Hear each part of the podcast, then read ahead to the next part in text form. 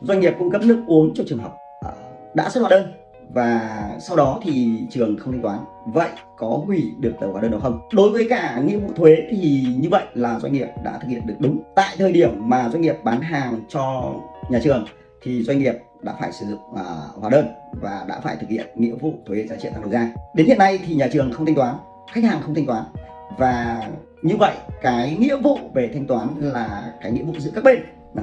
À, doanh nghiệp có thể à, đòi lại tiền của nhà trường thông qua à, à, việc à, thương lượng hoặc là thông qua cái con đường khiếu kiện tức là được ra tòa.